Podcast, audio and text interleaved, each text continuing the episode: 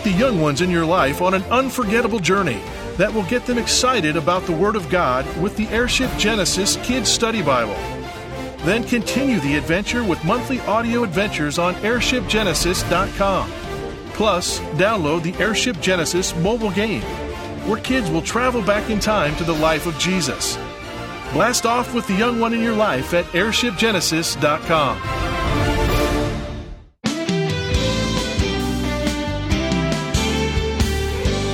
In a culture that caters to mankind's inclination to tear down and destroy, Christians are called to stand in stark contrast. How well are you doing? Today on Turning Point, Dr. David Jeremiah offers tools to help you fulfill the Bible's command for Christians to be a force for building up and encouragement. From living with confidence in a chaotic world, here's David to introduce his message Stay Constructive.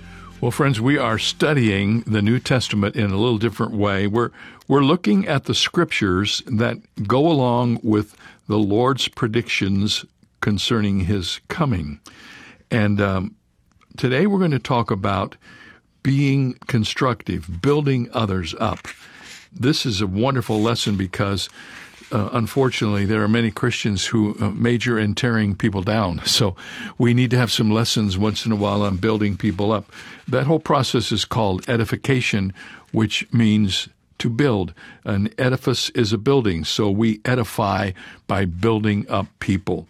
That's the title of the message, Stay Constructive, and it's our lesson for today and Monday. We'll get to it in just a moment. I hope you're having a good week and your growth in the Lord Jesus Christ is encouraging you as you study the Word of God with us. We're so thankful to just be an encouragement to you every day by opening the Scriptures together.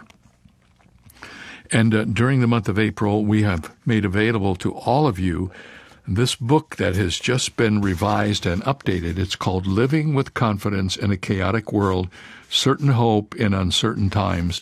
It's yours for the asking when you send a gift of any size to Turning Point. That's right. Do your best, give the best gift you can, but whatever God tells you to send, you send it. And be sure and ask for the book on confidence, and we'll send it to you.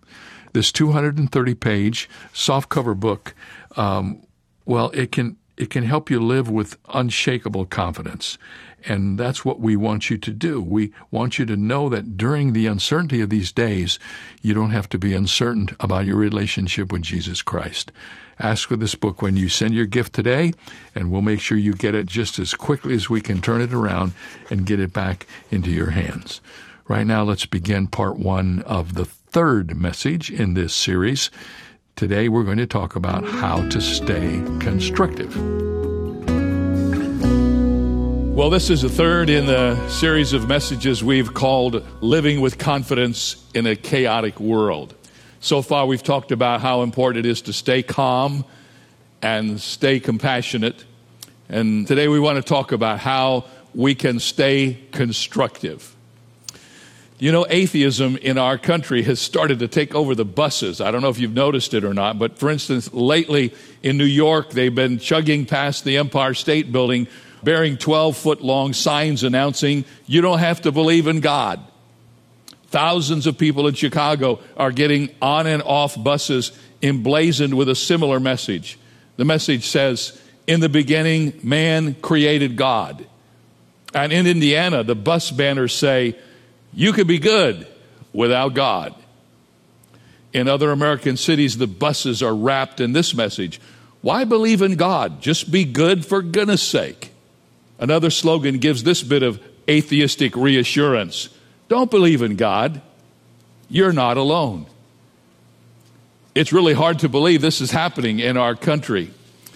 But it's not just in America alone that this atheistic message is being repeated. Over in Genoa, Italy, people are bouncing around in vehicles that declare the bad news is that God does not exist. And the good news is that you do not need him. Now, let me see if I've got this straight. The atheists are actually admitting that their core teaching is bad news. And then there's the slogan of the original atheistic bus campaign in London. It said, There's probably no God now stop worrying and enjoy your life. So uh, see if you get this the way I do. Let me rephrase this the way I read it. There's probably no God, so your life has no ultimate meaning. There's probably no God, so you came from sludge and you're returning to dust. There's probably no God, so you can never be forgiven of your sins. There's probably no God, so good luck dealing with your problems. There's probably no God, so you'll never see your loved ones in heaven. There's probably no God, so live for fun and die in despair. There's probably no God, so you see, there's no hope, there's no life, there's no grace, and there's no heaven. I don't know who'd want to live that message, let alone advertise it. For that matter, I've really never met anyone who could actually prove that God doesn't exist. There are no true atheists. Nevertheless, as we look around today and see what's happening, there's this new aggressive kind of in your face brand of atheism that is gaining millions of adherents around the world.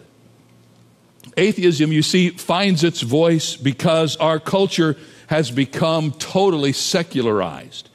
And secularization is not neutral, it's inherently anti Christian. And there's nothing constructive about secularization or atheism. Look at what happened in the 20th century through the influence of the most famous atheists in the world. Who were they? There were Lenin and Stalin and Hitler and Mao Zedong.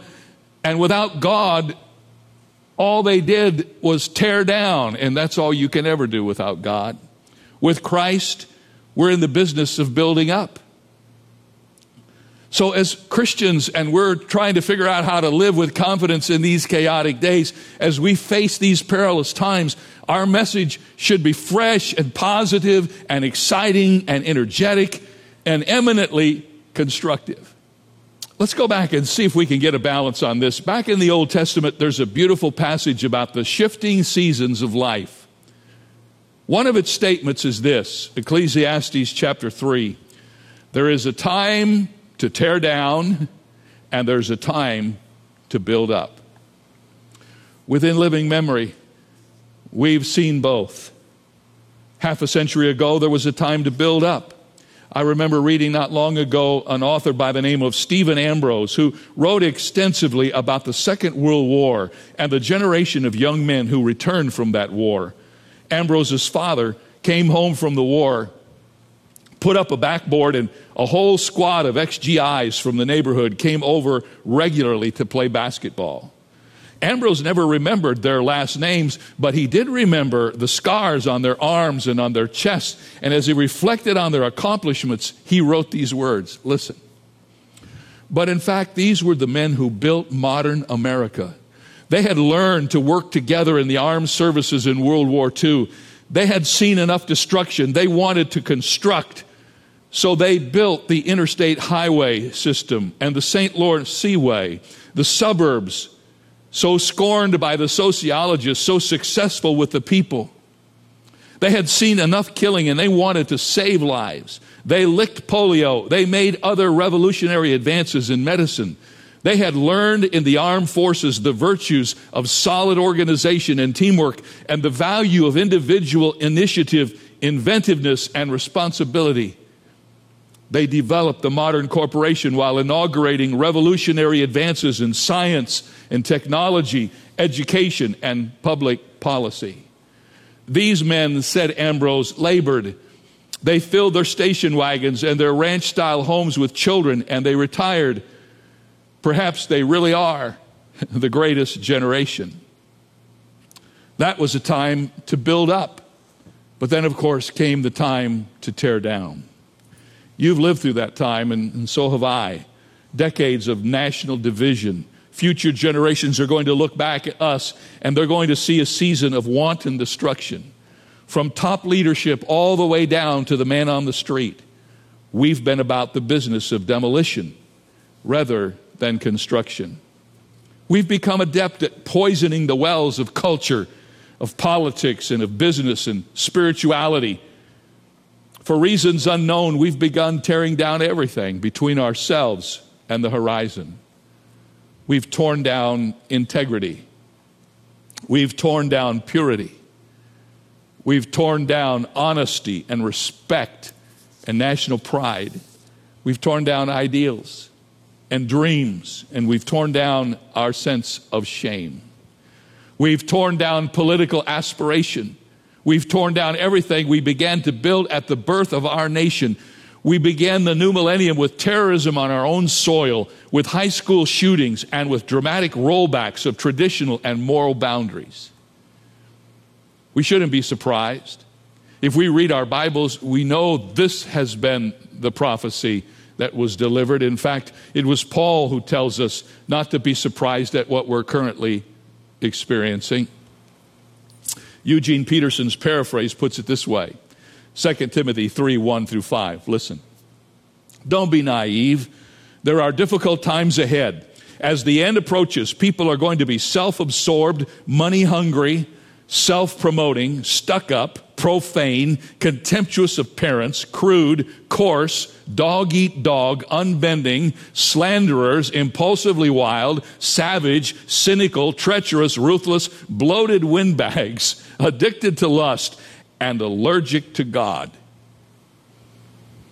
They'll make a show of religion, but behind the scenes, they're animals, so stay clear of these people. I didn't write it, I didn't make it up. It's the paraphrase of 2 Timothy chapter 3, and it speaks poignantly of the days in which you and I are living. I realize it's easy to let this all discourage us. We could throw up our hands, and some people are doing that today. They're simply quitting.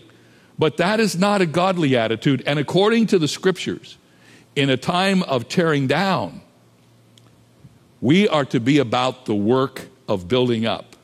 In a destructive world, we are to maintain constructive attitudes. It won't surprise you, I'm sure, if you know anything about the Bible, to learn that a lot of tearing down and building up have occurred in almost every generation, including the days of the Bible. For instance, there had been a time of tearing down in the life of the Apostle Peter. He had watched his Lord arrested and taken for execution. That alone almost tore his life apart. But to make things worse, he himself had failed the most basic test of love, and that is loyalty. Even with a prediction from Jesus that should have served as a warning, Peter had denied his affiliation with his wonderful master not one time, but three times. In spite of our Lord's patient preparation of his impetuous disciple, Peter was constantly demonstrating the frayed fabric of his life. Time and time again, Peter proved that without Jesus, he was nothing. And now, at this particular moment in his life, it looked like he would once again be a fisherman. No more teachers, no more dreams. Peter's life had been so torn down that there was nothing left. In the comforting simplicity of the net and the sea spray, Peter thought back to the last time he had been a serious fisherman. The master had come along way back then, as you remember, recorded in the Gospels, and had come to Peter and others and said to them, Follow me. And Peter had seen, as the result of that, an incredible catch of fish. And he knelt before his teacher and he said, Luke chapter 5, verse 8, Depart from me, for I am a sinful man, O Lord. That experience had been a tearing down as well, a time of his humbling and a confrontation with his own unworthiness. Even so, Jesus had wanted him and he had followed and Jesus had said to Peter, Do not be afraid, Peter. From now on, you will catch men. Follow me. That's what Jesus had said. That's what Peter had done. And now, having failed the Lord, he was just a fisher of fish again. I often think what it must have been like for Peter during those days, knowing in his mind that he had failed the one who had loved him the most and who he had loved the most. He must have wondered in his following days if there would ever be any more. The final chapter of John's Gospel, however, gives us the postscript to that story. This man who had failed who had failed so miserably, well, the Lord wasn't finished with him yet. Again, Jesus is going to say to Peter, Follow me. This will be the final time. And again, Peter will drop his nets and go, and this time to the ascension, to Pentecost, to the building of the Jerusalem church, and all the way to Rome, where he will die, according to tradition, as a martyr. No more a coward, but now the courageous man that Jesus had intended him to be. I don't know what there is about Peter, but we all love him, don't we? And why not? I mean, there is so much reality and so much humanity in this one soul that comes through the ancient pages of the scripture to make him so real. There is Peter who was the first to recognize Jesus as the Christ. And then there's Peter who denied he was even a friend. And there's Peter who stepped out of the boat. And Peter who almost drowned when his faith short circuited. Jesus called him the rock one time, another time he called him Satan. Peter was so much like us, sometimes one step forward and two steps back. He was a man of highs and lows, of mountains and valleys, and that's why he makes such a perfect study for times like these.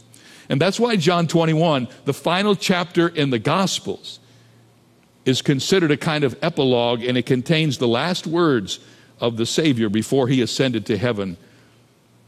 Jesus is completing a conversation with Peter, and once again, he is going to foretell what lies ahead of this man, just as he had done back in the Gospels. Read with me from John chapter 21 and verse 18. Jesus says to Peter, When you were younger, you dressed yourself and you went wherever you wanted. But when you are old, you will stretch out your hands, and someone else will dress you and lead you where you do not want to go. On the night of his arrest, Jesus had correctly predicted an act of cowardice. Now he predicts an act of courage. He is saying that Peter will reach his older years, but that he will die with his hands outstretched. A euphemism for what Jesus had been through. A picture, if you will, of crucifixion. And if you study history, you know that's exactly what happened to Peter he was crucified by his own request upside down because he did not feel himself worthy to be crucified in the same way as his master had been. But now that Peter is a fallen disciple, now he's about to hear the last words of our Lord. Once again, he will hear these words from Jesus Follow me. As this exchange occurs, Peter notices that someone else is already following. According to John 21 20, Peter turns and he sees the disciple whom Jesus loved. And this is John, of course, because John is the one who is described in the Gospels as the disciple that Jesus loved. But Peter still hasn't learned his lesson, and so he turns to the Lord and he points to John and he says, But Lord, what shall this man do? And the Lord, even in the quietness of this moment, and while he is trying to minister to his apostle, turns stern for just a moment and he says, If I want him to remain alive until I return, what is that to you, Peter? You must follow me.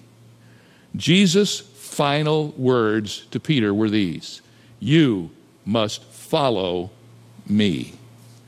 I wanted to begin right there today, framing the story for this message.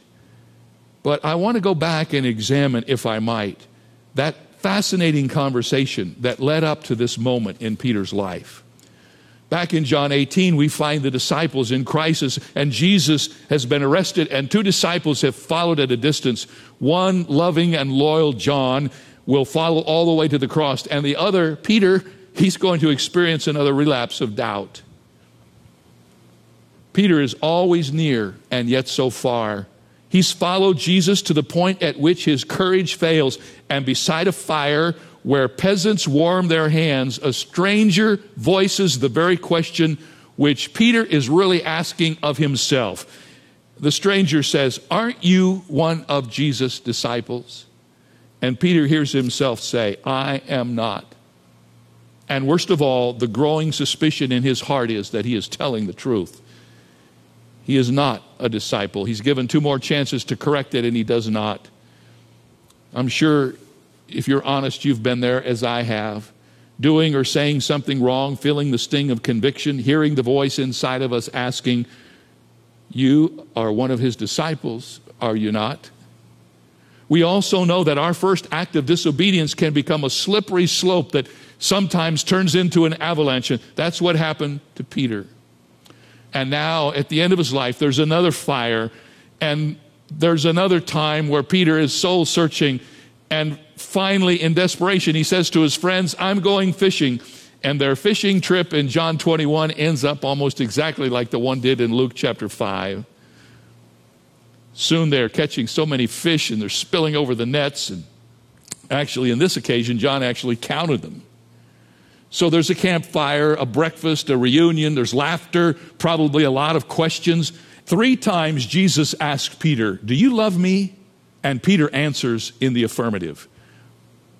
But watch carefully what's in the text. He uses the word love in our Bibles as we read them all three times, but in the first two, questions, the word love is the word agape, the most powerful word for unconditional love, the supreme sacrificial love word. Peter, do you really love me with the love of God? And each time that Jesus asks Peter that question, he answers with a different word. He says, Lord, you know I'm fond of you. Jesus asks Peter again, Simon, son of Jonah, do you love me? And Peter once again says, Lord God, you know I'm fond of you. We've all been there, haven't we? Searching our own souls and asking ourselves, do we really love God or are we just fond of Him? Finally, the last question the Lord God accommodates Himself to Peter's level of discipleship, and He says to Peter, Peter, are you really even fond of me? That all had happened back there in Luke, back in the early experience. Now it's happening again. And now, once again, Peter is being asked about his relationship with God. Interesting in this passage of Scripture, we often stop here. This is the core message of John 21, but there's so much more because after Peter responds to our Lord's three questions, the Lord Jesus gives him some instruction. And the instruction that he gives to Peter is at the very core of what it means to be constructive. Three times Jesus speaks to the spirit of Peter and says to him, Peter, if you really do love me, let me tell you what to do. He said, Peter, if you're my disciple, here's my command to you. I want you to feed my lambs. And the second time he says to Peter, Not only do I want you to feed my lambs, I want you to tend my sheep. And then finally he says, Feed my sheep, and sort of combines the two of them together. What is Jesus saying to Peter? He's saying, Peter, it's not about some abstract love that you claim to have and how that love might be measured on some scale. Peter, what I want to know is do you love me enough to do what I've called you to do? Do you love me enough to minister to my people? to build my people. And Jesus adds the final commandment at the end of this, and he says, Follow me. Hmm. Amen. Amen. Well, we have to take a break for the weekend now, and it gives me the opportunity to give you my little Friday speech, if you will, about your being in church. Never has that been more important than it is now. Um, most of us are back in church.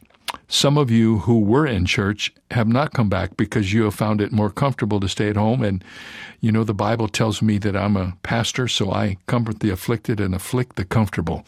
And so, uh, if you're comfortable staying home, I want you to be afflicted as you think about the weekend. You need to be in church. Church isn't stay at home, church is gathering. And uh, our churches are so important during these days. Uh, we are in full full bloom at Shadow Mountain, uh, in a in a place where it hasn't always been acceptable. We know this is God's purpose for our life, and I hope it is that for you as well. Have a great weekend. Turning Point is on television in many of the places where you live. You can watch us on some of the major networks in this country, and um, most of all, I just want to encourage you to go to church. Now, over the weekend, you'll have time to order this book that we've been telling you about. The book is called How to Live with Confidence in a Chaotic World. This 230 page book is yours for the asking when you send a gift to Turning Point, and uh, we'll send it to you right away, perhaps in time for you to even have it before the series is finished on the radio. But it's our lifeline. Your gifts are what keep us going and keep the Word of God circulating around the world. So thank you in advance. And I trust you'll have a great weekend at church with your family. We'll see you back here on Monday for the next daily edition of Turning Point.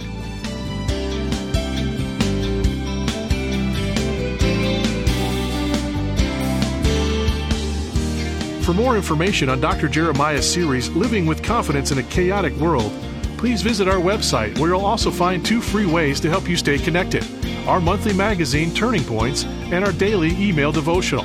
Sign up today at davidjeremiah.ca slash radio. That's davidjeremiah.ca slash radio.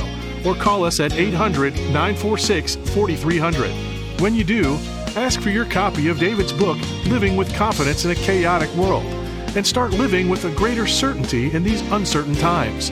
The book is yours for a gift of any amount. You can also download the free Turning Point mobile app for your smartphone or tablet, or search in your app store for the keywords Turning Point Ministries to access our programs and resources. Get all the details when you visit our website, davidjeremiah.org/radio. This is David Michael Jeremiah. Join us Monday as we continue living with confidence in a chaotic world on Turning Point with Dr. David Jeremiah.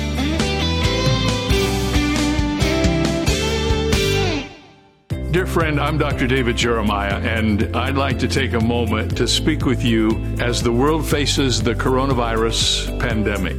There is no question we are living in a time of unprecedented uncertainty. It is unlike anything I have experienced in my whole life. And the temptation in times like these is to allow fear and worry to creep into our thoughts and to rob us of our joy. But in these uncertain times, we need to remember that God is still in control. And my prayer for you is that you are healthy, you're in a safe place, and surrounded by those you love. Please keep the ministry of Turning Point in your prayers as well. We will continue to bring the healing power of God's Word to you each day on radio, television, and online. And I really hope this will be a source of encouragement to you during the current coronavirus. So be safe, be in the Word, and be in prayer. A Yiddish proverb says, God gives burdens, but also shoulders. And I see a double meaning in that proverb. First, the Apostle Paul wrote that God gives grace to escape any temptation and bear any burden. Instead of removing the temptation or burden, God gives us the ability to escape it or bear it on our own shoulders. But we can also think of shoulders as God's, not ours. Moses reminded the Israelites that God had carried them through the wilderness as a man carries his son. If you've ever carried a child on your shoulders, you have the perfect picture of how God sometimes carries us. This is David Jeremiah encouraging you to get on the road to new life. Discover God's shoulders on Route 66. Route 66, driving the word home. Log on to Route66Life.com. Start your journey home today.